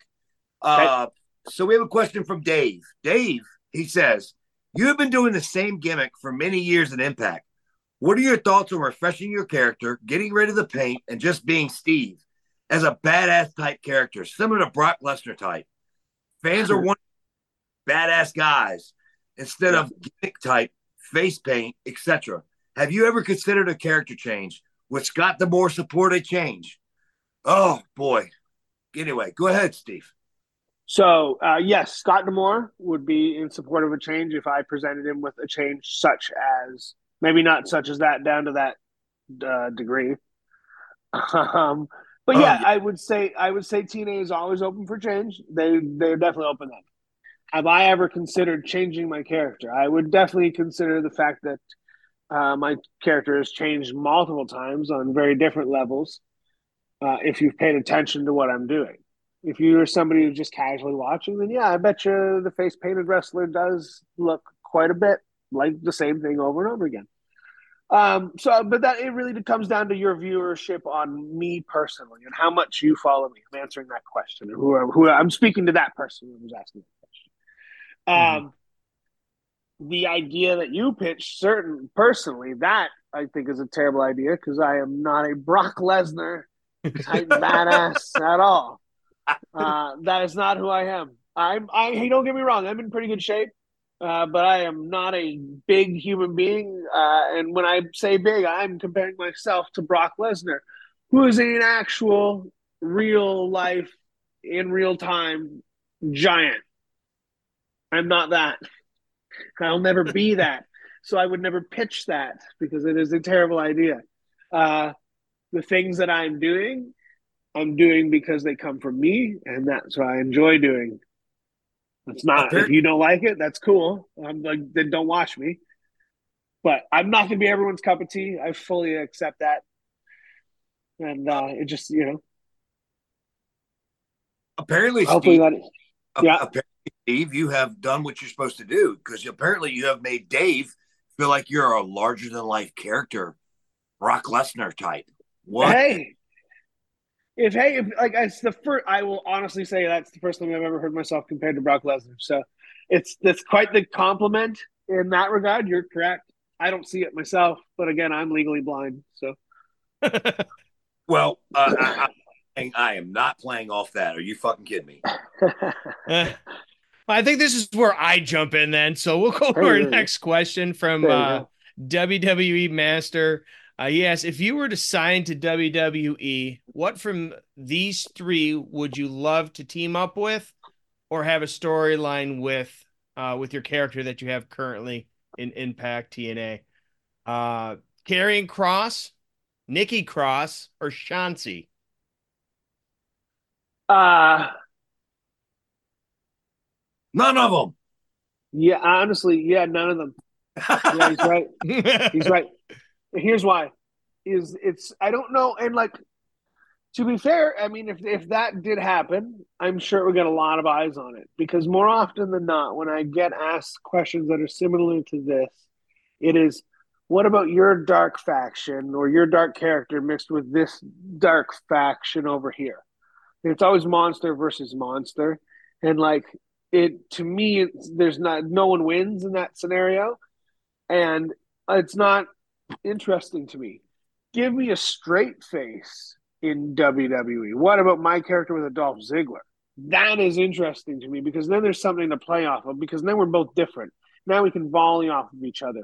Whereas when you put the monster versus the monster, like Godzilla versus Kong always to me always sounded cool, but always kind of under delivered. Don't get me wrong, Freddy versus Jason, that kind of delivered. That was pretty awesome. Uh, as far as like what you expect from a, a big badass battle between those two. Let's be real, it was pretty badass. But you can't always achieve that in a wrestling match, and I feel like a lot of times, Undertaker versus Kane is a perfect example. Let me know how many times those two wrestled. A lot but also tell me how many times did those guys break it down and just kill it every time? Yeah. Few and far between, right? Yeah. Well, Don't get me wrong, awesome matches, but you know what I'm saying, right? I'm not trying to bury that, no pun yeah. intended, but it the the idea of monster versus monster to me always sounds better on paper and always under delivered.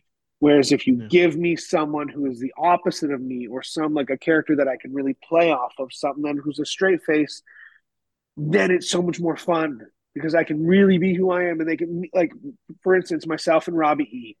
I was a clown, and Robbie E was afraid of clowns. I a lot of people remember that, and they always bring that to my attention. It is because it worked because we were playing off each other. It was perfect. It works. Mm-hmm. So, uh, that's my long-winded version of that answering that question but because i get it a lot and I, I do understand it from a fan's point of view but from my point of view again i always feel like the monster versus monster always kind of under-delivered again freddy versus jason being the example that where that it definitely delivered but i can't pull that off all the time yeah, every now and again yes you know every now and again it'd be great but I have a uh, question. Uh, so I'm not. Yeah, yeah. Go ahead. Go ahead. I, I have a question. I was about to read, but you you you've cross trained my brain right now. Yeah. Um, so, how would this sound to you? Um, I've been Booker Brian tonight all night. Um, you're you're making me filter my brain, which is awesome. how about a program with you and Moose? Now. Yes Hear me for a minute. Yeah, no, I'm listening. Moose has never seen or gone across some crazy, deranged lunatic who spits mist, who's scary, who does all this. It's kind of like the Booker T versus the Undertaker kind of gimmick where he's just never seen anything like this. Listen, this is possibly, I'm saying it right now one of the best podcasts of all time. Already been compared to Brock Lesnar, now compared to The Undertaker. Let's go here, boys and girls. Uh, wait, no, wait, I, wait, I mean, oh, go ahead. Hey, uh, well, I didn't say you were the Undertaker, motherfucker. I didn't say that. Let's rewind the tape, sir. Let's rewind the tape. You were saying, as it pertains to this storyline that you were trying to pitch with me and Moose, you compared it to a and B, and you chose B to be said Undertaker, which means yes. Listen, so you're we'll throwing, rewind the tape. So you're throwing but the I, red flag on me. You're throwing the red flag on me. Uh, no, I'm just saying it's awesome. I get compared to both of those people. I'm neither one of them, not even close. But hey, I will, I will gladly take it. I'm putting you over. Uh Jesus. no, but uh, um, uh, to work with Moose, I think it'd be awesome. I have wrestled Moose. We have definitely worked. It was in pandemic time. We had we did a like a 15 minute main event, and boy, that boy he is strong. Oh boy, is he strong. Uh, but to to be able to do like a program with him where I am taken in a more serious light as a more serious threat and do some actual business with a guy like that, it would be it'd be awesome. I think we both would like that. He himself included. We'd have a lot of fun, and it's something that I, most people wouldn't. Uh, they wouldn't expect. But hey, I mean, 2024 is right around the corner. Who knows? I'm telling you, Booker Brian is on fire tonight. Book of Brian. Yeah.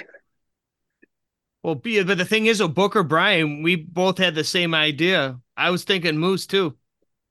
Really, RJ, me and you cannot be on the same wavelength. Fuck. But but but also, oh, fine. Okay, fine. We'll do it this way. I was also thinking when the WWE thing came up, I was also thinking about Steve and uh, Miz. That's crazy. You said that because I, I oh my god, we cannot. Don't tell me. Don't tell me. I swear to you, I, I have got it written right here, right here. Uh, all right, let's let's let's let's let's let's stop fantasy booking. All right, ready? Uh, so oh, so who pitched the idea? Oh, but from Alex. Yes, pitched the idea of the interviews of you and Tom Hannifan, and later snapping and doing the new cool character on Impact Wrestling that obviously uh, Dave didn't know about. Um, did you take a playbook out of the Mankind interviews in 1997 with Jim Ross? Um, so it was my pitch to do that way. Again, found myself in a similar situation in Decay that I did with Menagerie, where I was kind of floating. We weren't really doing anything. Uh, we had a cool entrance, but we're kind of not really seen in a serious light. And so I was wanting, I needed to switch things up. And again, I'm creative and I get bored. So I'm like, I need to do something different. Let me kill this off. This is this is my creation. Let me kill it off. So I pitched that. They said, "Yeah, let's do it. How do you want to do it?" And I did pitch the ideas of the mankind interview. Uh, I took inspiration from that, and I knew it was going to be compared to that. Uh, and I had pitched to do it with Tom. I specifically asked for Tom because uh, I respect him so much and his work, and he's so he's so good and the story is real it's all real stuff like it's that's like it's comparable to the mankind thing because of the, the the the trauma and tragedies that he speaks about. And he he admits too that he just he, he hammed it up for storytelling as well and they just kind of did it on the fly. And also if you think about it too they had like eight minutes an episode and there was like four episodes where i had eight minutes to capture everything. And in like in three periods and, we're going to split it into three things but you have like you know through eight eight minutes total to do this in. So i had to really like cut a bunch of it wasn't as comparable to the mankind interview as one would think. On the surface yeah but as a production no. We didn't nearly have the time to do to really elaborate and to go into it as, as much as we could have or whatnot. Um and the atmosphere was far, far, far from intimate. And I'm telling real life stories. I'm telling like the you know the really the dark dark chapters of my life, and I'm and it was my idea to do that. It was very it was a cathartic thing to do, and I I knew I was comfortable to do it. I'm comfortable to talk about it and all that stuff like that. And I thought if I'm going to make this change to this character, this is the again, I want to put my best foot forward. And Tom is so good at what he does. And if I present him, he didn't know the story either. I told he had no idea. And uh and I we did it and we did it in, you know, in one day.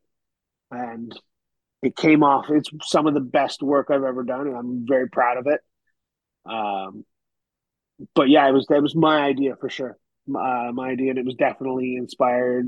The idea of getting that story out couldn't have. You could have done like uh, if you're familiar with Impact, you guys know we have a diary series where you go through an entire 30 minute special, a documentary, like where you tell the wrestlers are having each other stories. Really good ones on Rosemary and Josh Alexander, all of them, Trey Miguel, all of them, they've done it. And uh, I was part of the Rosemary one. I was like, oh, I really want my own episode. I could do this. I could. I would love to tell this story too. I have one, and it didn't work out that way for no other reason than I think it was meant to be, like it was shown on TV. It was meant to be for this spot. So I, I always kind of had it in my back pocket as far as like, if we wanted to go this route, because I'm always thinking wrestling. So if if we wanted to go this route, we could. And so I pitched this idea and this angle of like here's where I, the turn that I want this character to take, and here's what's kind of inspiring that, and where we're going with it now, and here's how I want to get there. what do we think? And so we we did that, and like you know, everyone was on board, and uh, it, it turned out again to be some of the best work that I was I've ever been done. And it's you can call pro wrestling, you know, you can use the word fake and call it bullshit, but that's that's as real as it gets. You know, that it's as real as it gets. So I was happy to be able to produce something like that on TV. Um, Steve, I, I, watched all of that, all that stuff Wow. you did, and, and thought it was fucking phenomenal. And I think it actually elevated you as a wrestler and a character. I really do. Um, once again, this is another question from um at Baby Hebner. Um, you've been basically, in my opinion, kind of res- I don't want to say restricted, but allocated to tag team. Yeah. For for a lot of your career Uh-huh. at TNA. Uh-huh. You're kind of on your own now, right? In a way. Yeah. Oh yeah, definitely am for sure, one hundred percent of my own. So, what are your goals? I mean, listen, listen. I'm not stupid. Yeah. Everybody's everybody's lofty goal is to be a world champion. Okay, and if you're not that, if your goal's not that, who I've been told by a lot of people, that's that's then then then, then not why be in the business. It it may not be achievable. It may not be something that ever happens, but you don't know that it can't happen. Sure. But what are your goals? What are your goals? Um, I want to. So again, it comes down to like, I want to tell stories. I want to be able to tell stories.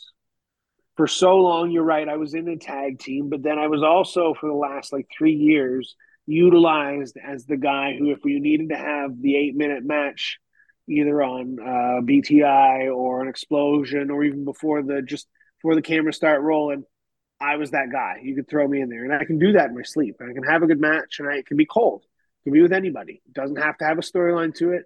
You can put me in there with Johnny Swinger for six minutes. You can put me in there with Jake something for the same six minutes. You're going to get two different matches, but they're both going to be entertaining, and everyone in between. Um, and I did that for like three years, and I was I'm so I was bored of it. I was like, hey guys, like, like and this might this might be the, the worst comparison that I make all night, but I'll make it anyway just for the sake of the story. It was like you're asking a chef to toss a salad. I can make you guys good meals, but you have to let me play. You have to let me cook.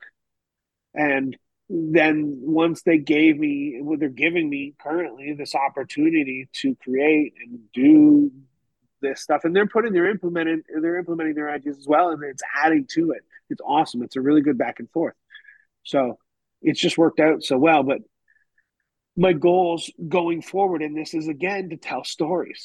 It's I, it's not necessarily to be world champion, but if you allow me to tell stories and allow me to kind of really sink my teeth into some really good characters, uh, you it's not on. It would not be out of the ballpark to say uh, now I want to see myself in a world championship match. Okay, now I've created a point where the character is not only is seen in the same light where I can be worthy of that championship. Okay, now let's talk about okay, now I want to win it. Right? It's it's not necessarily these giant goals, but it's small things that will lead to bigger opportunities, or at least that's the hope. If you if you if you want me to continue, if you want to continue to sign me and let me do these six minute matches on BTI and an Xplosion or whenever or or a nothing match that's on impact i'm happy to do that too. And i will do that for you and i'll do that to the best of my ability but i don't think that's using me to the best of my capabilities as a performer is concerned. I can do more and i think it comes from a creative role. And i think you know if you you know let me let me cook So, r- real quick, and I'll flip it to RJ. Um, so, truly, as you know, answer this as honestly as you can. I, I- know Yes. how I would answer this as a wrestler. I know how I would, but I'm not Yeah. a wrestler. We know that 98% of our business is predetermined. We know that. Yeah. yes What do wins and losses really truly mean to someone like yourself? Honestly, So it comes it comes in. Uh, you've got to look at it through a couple different lenses. Okay, one, I've never won or lost any wrestling match. Okay, let's let's be clear. Okay, I've never won anything. I've never lost anything. It's, it's predetermined. We everyone knows that. but from a business standpoint and a character standpoint, which are the same things if you're asking the independent wrestler, uh, which is what I am. If you put me in a position where all I'm doing is losing every time you see me on television, again, I'm happy to do that because I'm not winning or losing anything. But from a character standpoint, the audience stops believing in you. They don't. No one wants to cheer for the losing team. Okay. Right.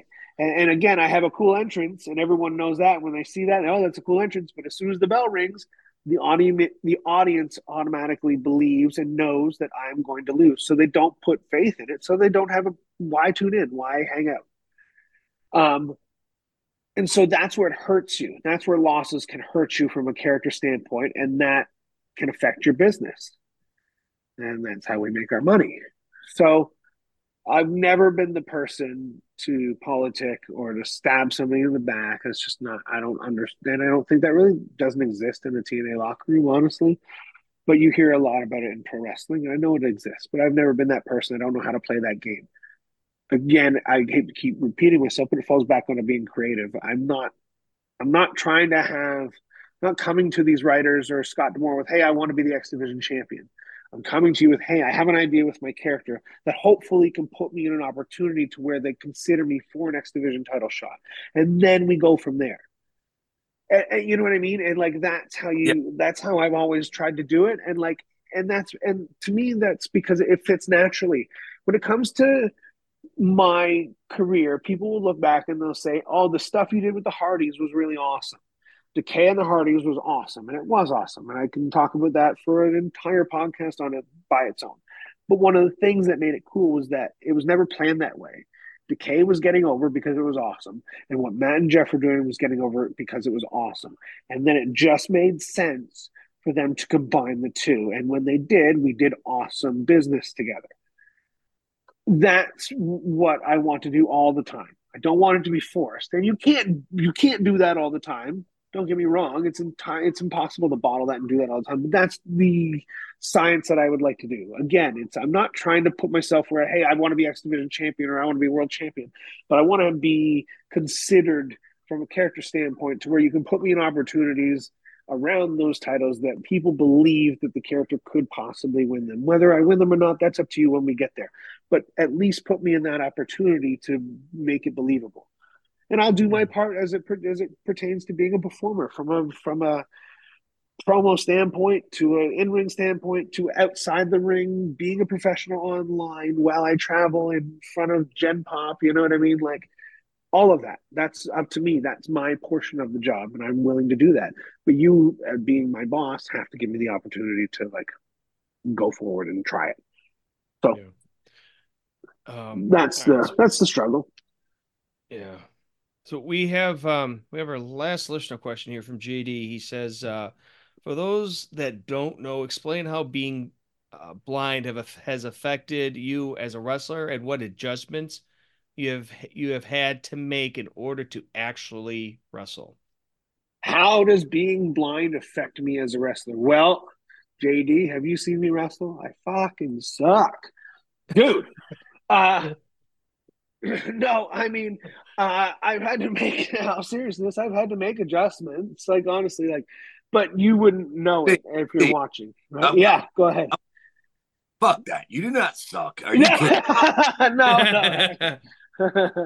I say that in jest, good sir. Me and JD, we were in on it. He knew. Uh, yeah, no. Uh, honestly, like things that I won't do. Like, I mean, and I found all that in training. That's why you go to training. Uh, you know, like I don't do, for instance, let's just say uh, for a move, I don't do a top rope leg drop. One, I've taken it many times, but I will never do that because I know from a vision standpoint, I can't judge the distance from your head to where my leg is going to be, and I can smash you and kill you, and I'm not interested. Sorry. I know that I'm blind and I know wrestling is a violent sport, but I have also grew up on guys like uh, Bret Hart who prided themselves on being able to throw a punch and a kick full fledged at your face, but not leave you with a black eye or a broken nose. Because he knew that you were just trying to pay your bills and feed your family. And he knew that you had to get up the next morning and do the exact same thing over again, just like he did. And I, despite my eyesight, have always prided myself on trying to maintain the magic of pro wrestling that is done by guys like a Bret Hart. Regardless if I can do it or not, that's that's one of the examples that I'm looking to do. And I think if you ask or if you interview anybody who I've worked, they will tell you that despite the fact that I'm legally blind, I've never smashed anybody except for Jesse Godderz. Uh, but that was an accident. Whoa, but it did whoa, happen. Whoa, whoa, Yeah. back up. Back, back, back, back, back, back, back, back. Yeah, yeah, yeah. What happened? uh Slammiversary, I think. We're working. I put him in the corner and I jumped at him and gave him a forearm and I just rocked him right in the jaw and his legs went spaghetti. And I remember picking him up and like he was heavy because we had another thing to go to. And I was like, what the hell, dude? Get up. And he got up and then we went to the next thing or whatever. But he was like, dude, you rocked me. And I was like, I am so sorry. Uh, but other than that, like that's the only like, and that was in 2016 and I don't like. I mean, I pride again. I pride myself on that, but again, it also comes from limiting things that I do. I also don't throw punches very often because I feel like one, I'm either going to connect and I'm going to smash you, or it's going to look good, but that's not going to happen all the time. Or I'm either going to miss you, and it's going to completely miss you. And so my thought is, if it's going to look good forty percent of the time, I'm still not going to throw it because I want it to look good 100% of the time. So I choose not to throw punches a lot of the times, you know. I just stick to things that I know that I can do that I'm not going to that are going to look good but not going to break your jaw, knock out a tooth. But I'm still I am going to hit you cuz that's also like, I mean that's how I was raised. So it's not like I'm I'm not holding back on anybody else either, but I'm also not out to uh to to knock out anyone's teeth or break a nose or anything like that. Steve, do you know that, you know, uh, it's kind of weird. Do you know that not one wrestler throughout my career, not one, and I'm happy about this, but do you know that one wrestler has ever come to me that has cleaned my clock and said, I'm sorry? Oh yeah. Not one. Really? Now- yeah, no. Okay. No, they, they've all checked on me and said, Hey, you okay? You okay? At, I mean, after we get back, you know, backstage and we're talking or whatever, but not one motherfucker cared about whether I was okay. Okay. Yeah, no, shit. I mean, Uh, you know, no, yeah, yeah. but maybe they just knew I was badass Brian and they just knew I was okay. I don't know. I don't know. I would say you're. I'm Canadian, so it's inherent that I would apologize right after. Hell, I might have been apologizing while I'm hurting you. You No- know? No one has ever- No, no one has ever apologized. I swear. I, I, can- I can remember I I remember I was working uh, Eddie Kingston on Impact. We did this some sort of street fight thing, or we're battling in the aisleway, and I grabbed a chair and I threw it at him, and I I said I'm sorry as I threw it at him. He takes it. We get to the back, and he's laughing about it. He's like, "Bro, if you've got to apologize while you're throwing the chair." Just don't throw the fucking chair. Right. and I was like, duly noted. But I was in it. We were in it. It was fun.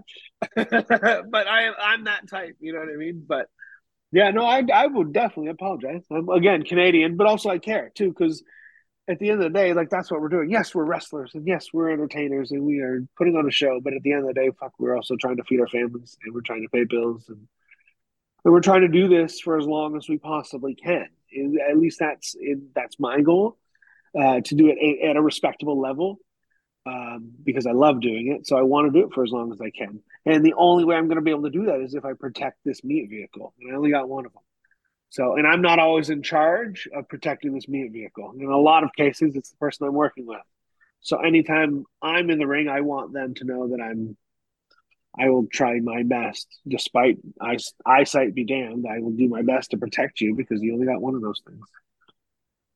I'm just glad I never had to take a blind bump. Hey, there you go. Well, you know. so, Steve, here's the sad part of our program for me. Okay. Okay. We're going to close shop, but Yeah. But what I want you to do is I want you to put over all your social medias. I want you to put out anything you want anybody to know about Crazy Steve. Yeah. Um, so as far as social media is concerned, I'm I don't really use Twitter as much. If you do follow me on Twitter, I will definitely maintain it and I keep it up to date. But I'm not a huge. Um, I don't go back and forth a lot on Twitter. Instagram is mostly my thing. You can still follow me on Twitter. You'll find out all my dates. You'll find out what I'm doing, all my promos and stuff like that. Anything artistic wise, I throw it up there as well. Uh, so if you're a voyeurism like myself, then you will you can still get that kick uh, as far as X or Twitter, whatever the hell you want to call it. That's at Steve of Crazy. Uh, as far as uh, you know, correspondence with fans, I definitely go back and forth on my Instagram quite more often because I'm more apt to throw out a picture out or a video or whatever. And that is uh, TNA underscore crazy with two Z's underscore Steve. TNA underscore crazy underscore Steve at Instagram. Um, I have a lot of fun stuff coming up in 2024. Uh, I got some cool things coming up, is all I can really say. Uh, I've been busy. Let's just say that since since October, I've been busy doing some cool projects, kind of outside of wrestling that I'm really excited to share with the world. But I can't say it right yet. But I'm excited, so please check me out uh, and follow up with that. I'm also teaching uh, professional wrestling school in Kingsport, uh, Tennessee. That is at Net Pro Studios. Please, so if you uh, want to be trained by myself, Crazy Steve, I have knowledge that I'm willing to give you. Um, and it's it's a great training center. You can look it up at Net Pro Studios. Uh, that's also on Instagram, Net Pro Studios, Facebook, Net Pro Studios. Uh, check it out. Look into it.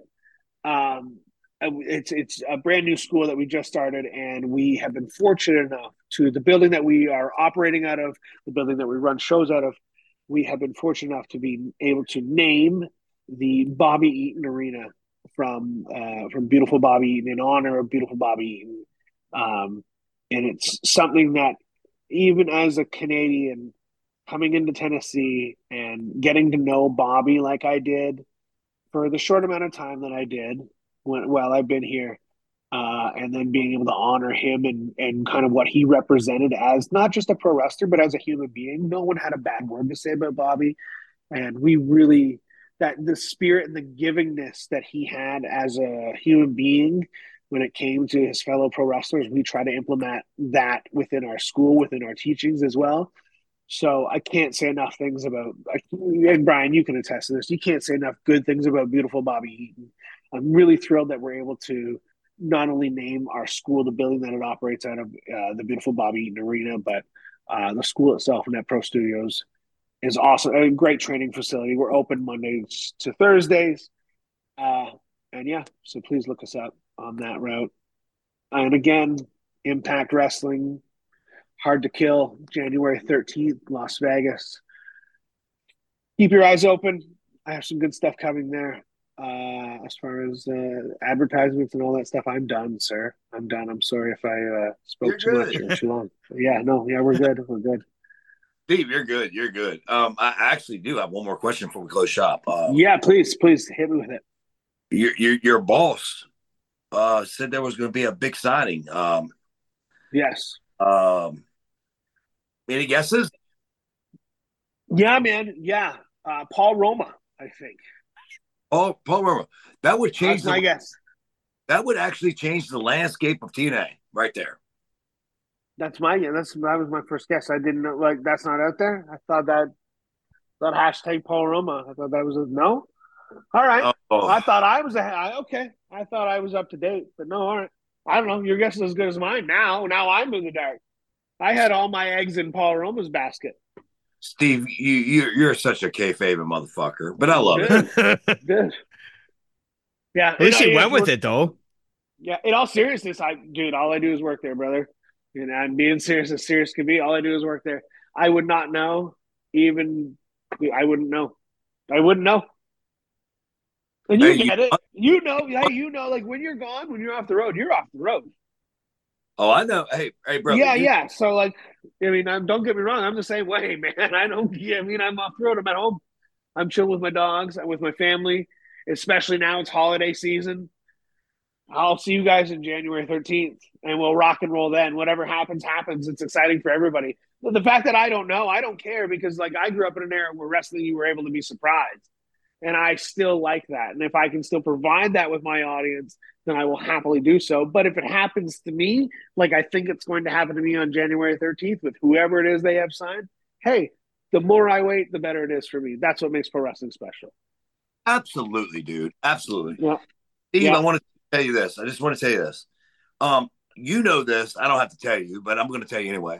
You know I love you to death, and you're a brother of mine forever. Um, I have had magical times with you, and me and you have really gone into the lobby one time, several times, and actually ran into each other on our flights, and actually didn't remember seeing each other.